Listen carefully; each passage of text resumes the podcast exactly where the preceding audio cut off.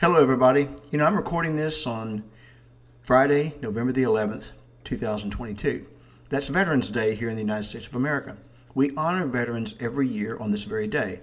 We should honor them every day. You know, it's easy to take for granted what our armed for- forces do. We're safe from a war in our country because they protect us. Service personnel, they go into some dark places and do some unspeakable work. They take out terrorists and protect foreigners too. Our armed forces are the best in the world, period.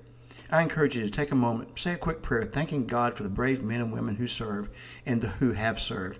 They are honorable people, and that is something to consider.